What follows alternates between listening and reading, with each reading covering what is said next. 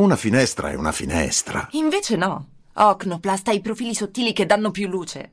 Mm, vedo. La maniglia centrale è davvero elegante. Sì, bella. Le bollette sono molto più leggere e puoi approfittare delle detrazioni fiscali. A tutta la burocrazia ci pensano i premium partner Ocnoplast. Un pezzo di design al prezzo di una finestra. Ocnoplast, le finestre di design.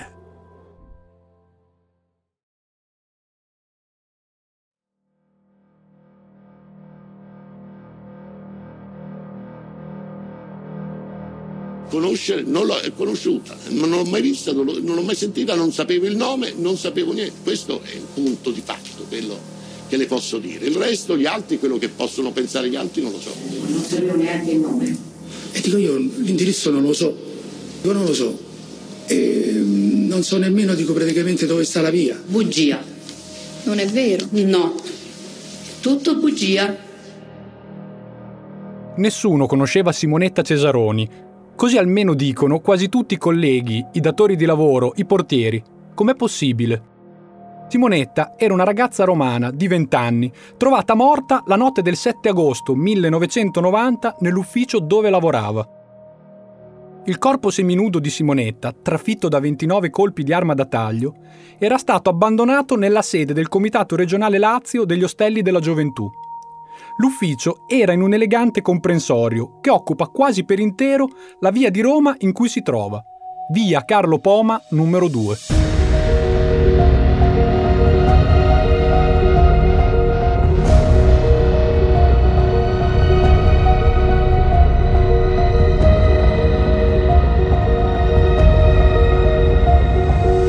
Jedi Visual presenta Le ombre di Via Poma di Giacomo Galanti Simonetta Cesaroni, un caso ancora aperto. Prima puntata. Simonetta. Per chi non ne ha mai sentito parlare, il delitto di Via Poma può sembrare un banale caso di cronaca nera, tutt'altro, perché ancora dopo più di 30 anni, ogni piccola notizia sul caso trova posto tra le prime pagine dei giornali e nei titoli dei TG. A dare al delitto questa triste celebrità hanno contribuito bugie, indagini spesso frettolose, ombre su alcuni apparati dello Stato, depistaggi e ben sette pronunce dell'autorità giudiziaria. Per non parlare poi delle infinite perizie effettuate su tracce di sangue e su un morso che morso invece non era.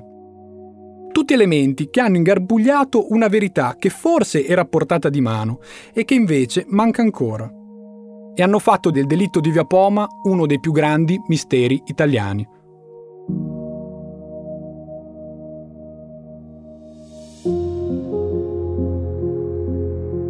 Ci sono una decina di faldoni nell'archivio della Procura di Roma che da anni prendono solo polvere. Troppe delusioni e fallimenti pesano sul caso di Via Poma per sperare che qualche investigatore decida di rimetterci la testa. Ma tanti sono gli elementi che rimangono ancora oscuri e addirittura inquietanti, come hanno scritto nella loro sentenza i giudici della Corte d'Appello di Roma nell'assolvere l'ex fidanzato di Simonetta a più di vent'anni dal fatto. Ancora oggi, nonostante le tante ipotesi e le persone indagate, non conosciamo né l'arma del delitto né il movente.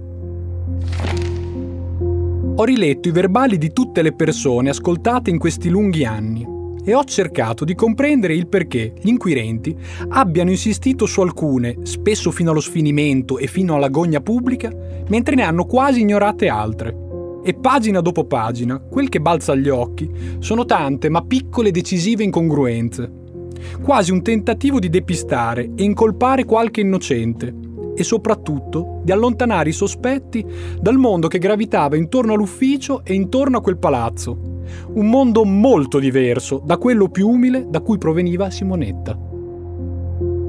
Io penso che il caso di Iapoma sia un caso in cui non è stata a un certo punto l'imperizia che ha portato all'impossibilità di, di, risolvere questo giallo, di trovare l'assassino, ma c'è stata una, una volontà, c'è stata una volontà, c'è stata perché troppe cose, troppe anomalie hanno, hanno seguito il percorso di questa indagine. Perché ci sta qualcuno la dico io, eh, c'è qualcuno che, che ha, di importante che ha fatto in modo di inquinare, che, di condizionare, di inquinare, di deviare. Insomma, il gioco intorno a questa ragazza, questa povera ragazza, è stato un gioco abbastanza pesante e le persone che erano mm, che si muovevano intorno a, a, al caso, al giallo, non erano persone banali. La voce che abbiamo appena sentito è quella di Emilio Radice, il giornalista che per il quotidiano La Repubblica ha seguito il caso fin dal primo giorno. Quando l'ho incontrato, mi ha subito messo di fronte alle tante anomalie che circondano questa vicenda.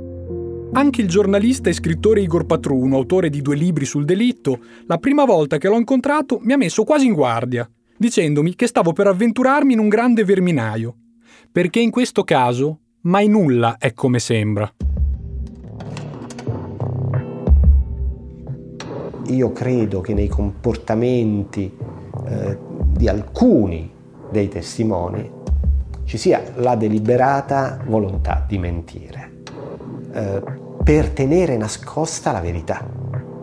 E poi, a mio avviso, si può ravvisare anche la presenza, adesso certamente no, di occhi indiscreti che sono andati là a a vedere che cosa stava accadendo, che cosa stava e che potevano farlo naturalmente, no? appartenendo a appunto corpi dello Stato.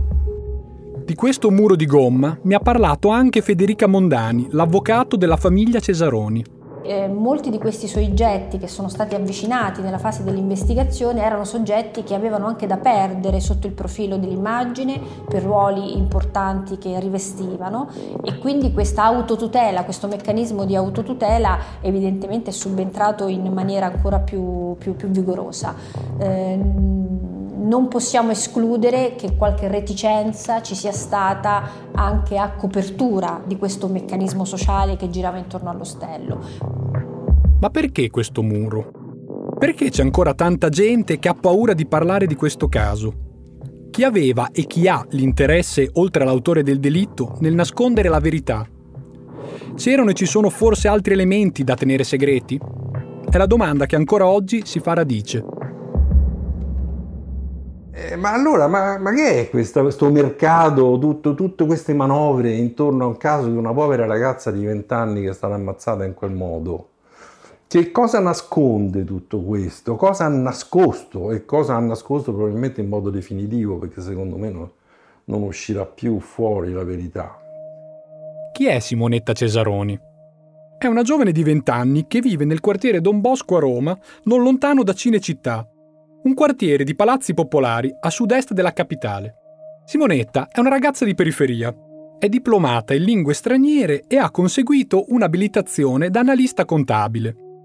Abita assieme al padre Claudio che fa il tranviere, la madre Anna casalinga e la sorella Paola di qualche anno più grande e la sera Simonetta dorme su un divano letto del Tinello. Da meno di un anno lavora alla Reli, una società contabile gestita da Ermano Bizzocchi e Salvatore Volponi. La sede si trova in via Giovanni Maggi, non lontano da casa della ragazza.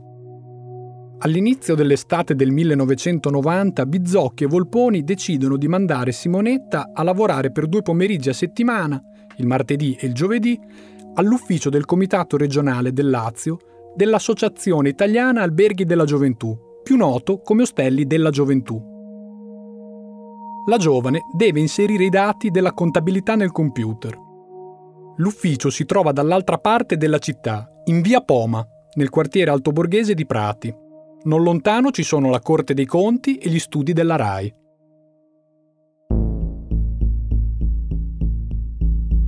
Noi abbiamo una ragazza assolutamente normale, eh, che ha un fidanzato, una storia che non va, pochi soldi, tutta una vita da costruire, ma comunque una ragazza semplice, che però vive in periferia e che va a morire nel palazzo dove abita la Roma Bene, cioè la, la, la Roma di Prati.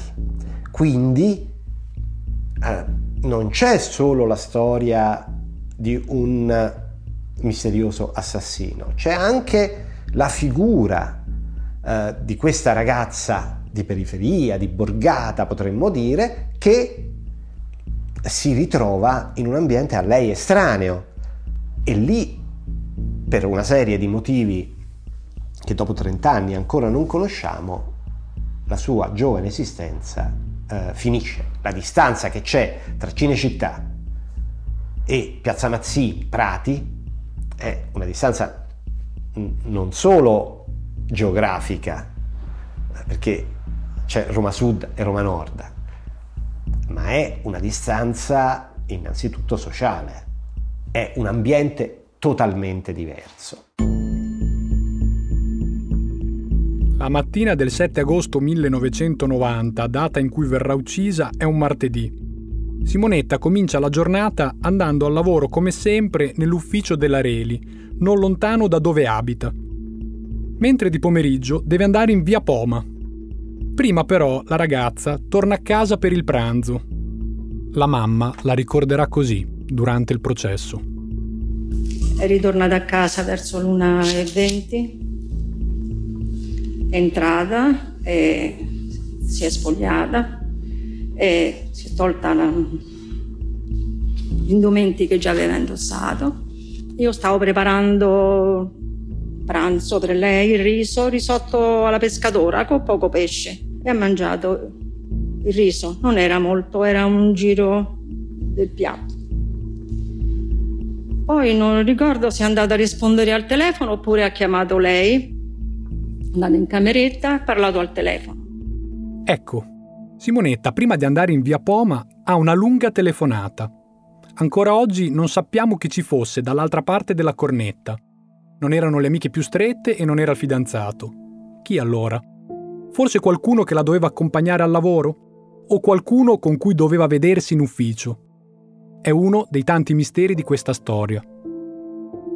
Dopo la telefonata Simonetta si prepara. Quel giorno decide di andare in via Poma con la metropolitana perché la sua auto ha dato qualche problema, come ricorda la sorella Paola. Per cui eh, chiedeva a me o a mio padre eh, se potevamo accompagnarla però fino alla metro perché altrimenti avrebbe fatto tardi perché erano già quasi le tre. L'aria è afosa, quasi non si respira, colpa di alcuni temporali che hanno colpito Roma durante il mattino Simonetta porta con sé un ombrellino rosa, chissà mai che non torni a piovere. Saluta la sorella Paola all'entrata della fermata subaugusta della linea A della metropolitana e scompare nel tunnel che conduce ai treni. È questa l'ultima volta che qualcuno la vede viva, perché di quello che succederà a Simonetta nelle ore successive non sappiamo nulla di certo, eccetto che è stata uccisa. Simonetta va all'ufficio degli ostelli per inserire i dati della contabilità nel computer. Almeno questa è la versione ufficiale dei datori di lavoro e dei colleghi. Ma qualche dubbio sul ruolo della giovane in via Poma, rileggendo le carte delle inchieste, c'è ancora oggi. Tanto da chiedersi c'era davvero bisogno del lavoro di Simonetta in quell'ufficio, oppure se ne poteva fare a meno. Questo è un aspetto su cui torneremo. Di solito Simonetta in via Poma lavora dalle 15.30 fino alle 19. A sentire i suoi familiari si tratta di una ragazza molto prudente e responsabile, che è solita avvisare se c'è qualche contrattempo, come racconta il padre Claudio agli investigatori, subito dopo l'omicidio. Verso le 5 e mezzo sono uscito per andare a aggiustare la macchina a Simonetta, al meccanico. L'ho attesa fino alle 19.40 circa perché? Perché succedeva che quando le portavo a aggiustare la macchina, normalmente lei mi chiamava dal posto di lavoro per sapere se era pronta. Però quella sera l'ha fatto un po' tardi sono ritornato a casa. Sono passati circa altri 20 minuti, 25 minuti, e mia moglie cominciava a preoccuparsi. Dice come mai Simonetta non torna e si affacciava continuamente alla finestra. Io cercavo di tranquillizzarla, dicendo che sta tranquilla, che mo vedrai, avrà ritardato la metropolitana, sarà successo un qualche cosa sotto la metropolitana e ritarda. Ma perché questa grande preoccupazione per un banale ritardo? La reazione infatti sembra quasi esagerata, come ricorda ancora oggi l'ex capo della quinta sezione della squadra mobile di Roma, Antonio Del Greco, di turno quella notte e tra i primi a indagare sul caso. Questa ragazza che tarda appena mezz'ora, tre quarti d'ora a ritornare a casa, c'è tutta questa preoccupazione, quindi eh, che cosa scatena questa preoccupazione? Poi ovviamente col tempo capiamo anche perché lei ogni volta che si muoveva telefonava o che si ritardava avvisava, quindi diciamo una ragazza abbastanza metodica, per questo c'è diciamo, tutta questa agitazione, agitazione che poi porta eh, la, la, sorella e il fidanzato a casa, a casa del datore di lavoro. Antonello, il fidanzato della sorella di Simonetta, va avanti e indietro diverse volte col motorino tra la casa e la fermata della metropolitana. Poi, come racconterà, la decisione di chiedere subito aiuto a Salvatore Volponi, uno dei datori di lavoro di Simonetta. A quel punto decidiamo di andare direttamente da Volponi e ricordo che Paola mi disse pensa che un giorno accompagnando Simona alla metro mi ha fatto vedere dove abitava il Volponi e quindi ci siamo recati, che poi tra l'altro è vicino a casa, insomma saranno 500 metri da casa. Le ore che quella sera precedono il ritrovamento del cadavere di Simonetta sono una premessa a tutte le ambiguità in cui si imbatteranno gli inquirenti. Intanto Volponi dice di non sapere dove la sua dipendente lavori il martedì e il giovedì pomeriggio. Molto strano, ma Volponi lo ribadirà sempre, fino a oggi. Nonostante la portiera dello stabile e il tutor che aiutava Simonetta in via Poma lo smentiscano. Nemmeno i familiari e gli amici più stretti di Simonetta conoscono l'indirizzo, a parte uno che indicherà genericamente un ufficio in zona Mazzini. Perché tanto mistero? Prima di andare a casa di Volponi, poi Paola Cesaroni cerca di chiamarlo al telefono più volte, ma trova sempre occupato. La motivazione è che qualche volta la linea si guasta, ma in sua presenza Volponi telefona e riceve telefonate come niente fosse. Una volta a casa di Volponi i due ragazzi lo informano del fatto che Simonetta non è tornata a casa e scoprono che proprio Volponi attendeva una chiamata da Simonetta intorno alle 18.30 per sapere se fosse stato chiuso il lavoro da fare quel giorno. Telefonata mai arrivata. Pensano così di contattarla, ma come sappiamo, nessuno sa dove Simonetta lavori e nemmeno il numero di telefono. Come ribadito a processo proprio da Volponi. La ragazza non si trova a quest'ora. Dico, ma com'è insomma? E niente, allora abbiamo deciso diciamo, di andare. Diciamo, abbiamo cercato dove sta, dico, mi detto, mi è stato chiesto, dico, dove sta il, eh, il posto? E dico io l'indirizzo non lo so, per la semplice ragione che della questione non mi sono mai interessato io, ma se ne è interessato il mio socio Bizzocchi. Era lui che pensava agli aspetti legati a, all'operatività del lavoro, ai computer, eccetera. Io non, non ci capivo quasi niente. E dico non lo so. E non so nemmeno, dico praticamente dove sta la via Così i tre vanno insieme nell'ufficio della Reli in via Giovanni Maggi e provano a vedere se, tra le carte e le agende, ci sia un numero di telefono che possa essere utile. Volponi prova intanto a contattare il collega Bizzocchi, che così risulta è in vacanza in un camping in Calabria. Ma Bizzocchi non si trova. Poi all'improvviso a Volponi viene in mente che l'associazione dove lavora Simonetta è quella degli ostelli della gioventù e come racconta la sorella Paola cercando sulle pagine gialle, trovano il numero. Anche se poi è la stessa Paola a osservare che proprio quel numero era annotato in un block notes in bella vista su un tavolo. Telefonano, ma non risponde nessuno. Sia la sorella di Simonetta sia il fidanzato hanno sempre sottolineato, anche durante il processo, la forte agitazione di Volponi, quando per essere così agitati non c'era ancora alcun apparente motivo. L'atteggiamento di Volponi era tranquillo, era agitato, come era? Ma guardi, poi chiaramente dopo siamo venuti a sapere che è un tipo molto ansioso, molto, eh, come dire, sì, ansioso credo sia la parola giusta. E quindi anche quella sera, eh, sì, ci ha mostrato sicuramente ansia, forse più lui che noi. Questo sì, è una cosa che ricordo bene, era abbastanza teso, insomma. Era particolarmente agitato, molto di più di quanto potevo essere io che stavo cercando mia sorella e comunque in una condizione dove certo non si pensava di, star, insomma, di, di trovare una, una, situazione di quel genere o di cercare un cadavere. Ecco. Dal momento in cui Paola, la sorella di Simonetta, e il fidanzato Antonello si sono messi in contatto con Volponi, passa molto tempo. Come sottolinea l'avvocato della famiglia, è normale chiedersi se un intervento più tempestivo avrebbe potuto intralciare qualcuno o qualcosa. Insomma, perché si perde così tanto tempo? Da quando eh, Paola Cesaroni eh, lanciò l'allarme di questa assenza di Simonetta a quando si trovò il corpo di Simonetta e prima ancora l'ostello e l'indirizzo in cui Simonetta lavorava, passò un tempo che a pensarci oggi sembra incredibile. Passarono delle ore la notte di Roma è deserta. Per strada non c'è quasi nessuno. Il figlio di Volponi si offre di accompagnare il padre e gli altri due in via Poma per cercare Simonetta. A dare le indicazioni, però, è proprio chi non dovrebbe conoscere l'indirizzo, ovvero Volponi. Agli inquirenti che gli faranno notare questa incongruenza dirà di essersi poi ricordato che lo studio del presidente degli ostelli, un suo amico, non era distante da lì. Sono circa le 23 quando arrivano davanti al lungo cancello di ferro che chiude agli estranei l'elegante palazzo di Via Poma. Ecco quello che ricorderà Volponi a processo. Cercammo di bussare i campanelli per vedere un pochino eh, se rispondeva qualcuno. Non rispose nessuno. Allora mio figlio scavalcò il, eh, il cancello per aprire, aprì praticamente il cancello quello esterno Entrammo. I quattro si ritrovano in un grande cortile con piante ben curate e con al centro una bella vasca dove nuotano alcuni pesci. Ma Volponi va dritto alla guardiola della portineria, come spiega il fidanzato della sorella di Simonetta.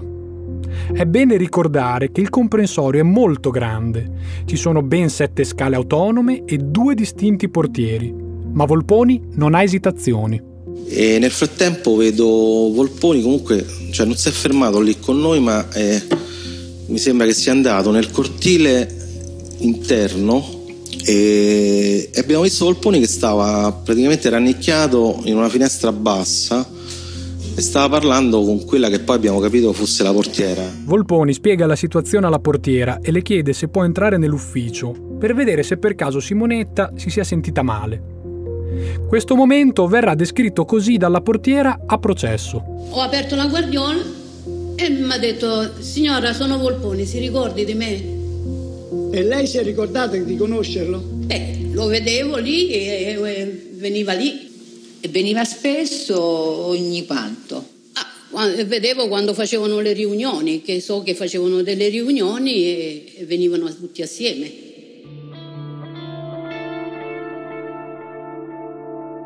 Questa invece la versione di Volponi. Io non posso che ribadire il fatto che praticamente io in Viva Poma non c'ero mai stato, per il semplice ragione che si interessava tutto il mio amico Bizzocchi, eh, che poi la portiera abbia detto che mi conosceva. Non lo so perché lo dica. È evidente che qualcuno non racconti la verità, Certo che se Volponi conoscesse l'ufficio di Via Poma e ci fosse già stato, beh, sorgerebbe più di un interrogativo sul suo comportamento. Forse sapeva già che Simonetta era morta e che nell'ufficio avrebbero trovato il suo cadavere? Qualcuno forse gli aveva detto di perdere tempo? Tutti gli inquirenti di questa lunga storia proveranno a sciogliere il nodo senza tuttavia riuscirci. Ma ci torneremo. Intanto, come racconta il fidanzato della sorella di Simonetta, si continua a perdere tempo. Non ho udito la risposta della portiera, comunque poi lui mi riferisce no no adesso sta avvenendo. Quindi ritorniamo nell'atrio del, del portone, passa dieci minuti, un quarto d'ora, più o meno insomma.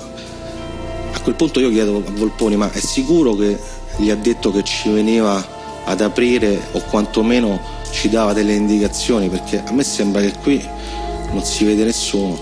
Quindi abbiamo risuonato un'altra volta il campanello e dopo un po' è uscita fuori questa signora, la portiera, con il figlio. Volpone e Antonello prendono le scale, gli altri insieme alla portiera e al figliastro Mario vanno in ascensore e sembra quasi che Volponi sappia dove sia l'ufficio. Quando siete saliti per le scale, perché dunque quattro persone vanno in ascensore e due vanno a piedi, a piedi va lei e Volponi. E Volponi. Durante il percorso il Volpone ha mai avuto situazioni, dice dove sta, vediamo, forse qui, forse lì, al primo piano, al secondo. No, una cosa che ricordo, adesso che mi ci fa pensare, non ricordo a mia memoria che la portiera quantomeno diretto a me ha detto è il terzo piano, ok? Quindi che succede? Che Volponi intanto era andato su, io gli vado dietro, credo che intorno al secondo piano eh, io mi sono fermato come per dire ma saliamo, saliamo, dove dobbiamo andare? E lui mi ricorda e dice no, non è qua, è, è più su. Quindi più su significava al piano sopra. Perché poi arrivati al terzo piano, ehm, sì, mi ricordo che c'era una targa, un, un qualcosa che potesse indicare comunque eh, direzione Cioè- dell'ostello, una cosa del genere. La porta dell'appartamento è chiusa con quattro mandate. La portiera apre e fa entrare per primo Volponi. Lo seguono gli altri. L'ufficio è grande. Entrando c'è subito un lungo corridoio dove si affacciano quattro stanze dove lavorano di giorno i dipendenti degli ostelli. Era buio, eh, non so se accesi la luce, dicevo qui, non c'è nessuno, non, non avevo pensato a altre, stanze, altri appartamenti, cioè, altre stanze. E invece sentivo una voce che diceva da dietro, ma non mi ricordo chi, no guardiamo un po' meglio. Verso il fondo del corridoio c'era una luce chiara della luna che batteva praticamente sulla, sulla, sulla porta aperta e mi infilai là. E, mi infilai là e trovai praticamente Simonetta che stava per terra.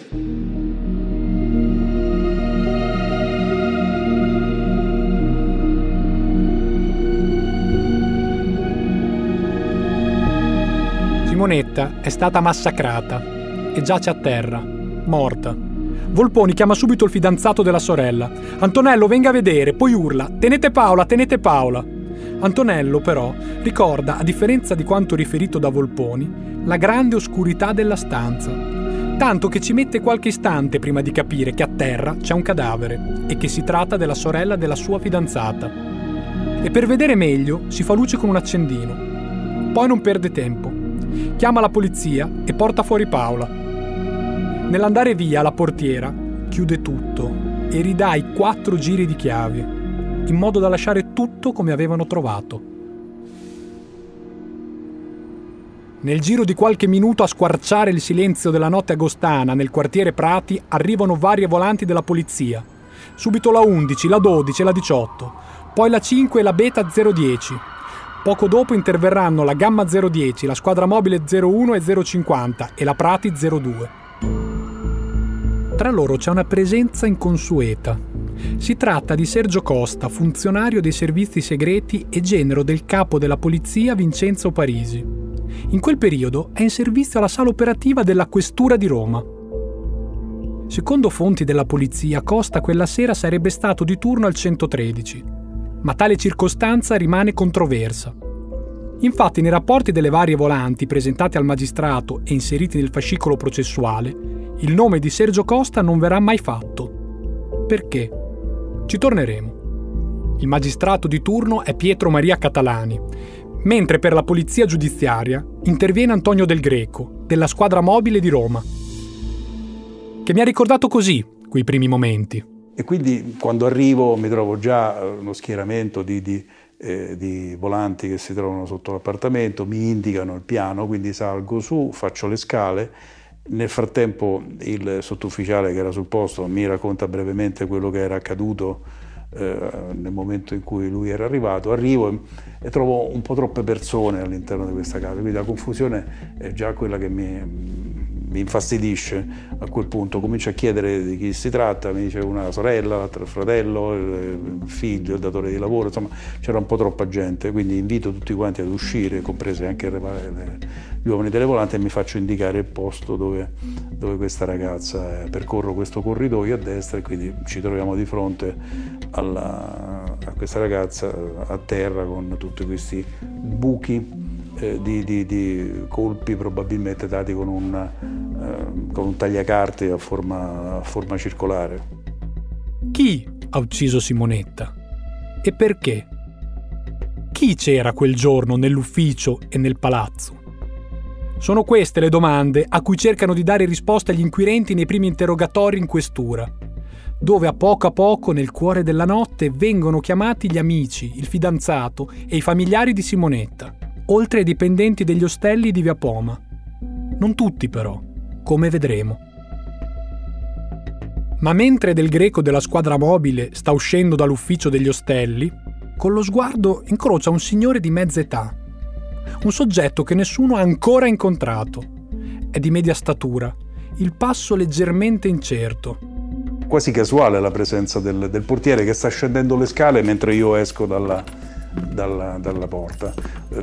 Pensavo, così come mi era stato detto, che la portiera fosse la portiera, quindi questo portiere per me era uno sconosciuto ancora. Quindi lui entra in campo nel momento in cui sto uscendo dalla, dalla, dall'appartamento e mi vedo questo che scende dalle scale, domando chi, chi fosse, pensando fosse un inquilino del palazzo, dice no, sono il portiere, ma il portiere non è, dice no, quella è mia moglie che sta giù e quindi praticamente eh, diciamo viene fuori il portiere, dove è stato, dove non è stato, sono stato al piano, all'ultimo piano, insomma, e poi c'è tutta quanta la storia che, che è stranota.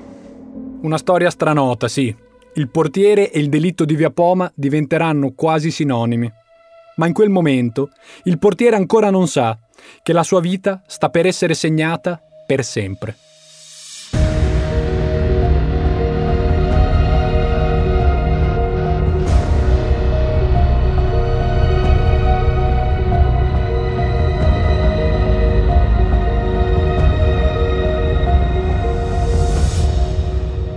Le ombre di Via Poma è una serie podcast scritta e letta da Giacomo Galanti con la supervisione editoriale di Anna Silvia Zippel. In produzione Paolo Prosperini. Musica e sound design di Gipo Gurrado e Stefano Giungato, Indie Hub Studio. Una produzione Jedi Visual per Huffington Post.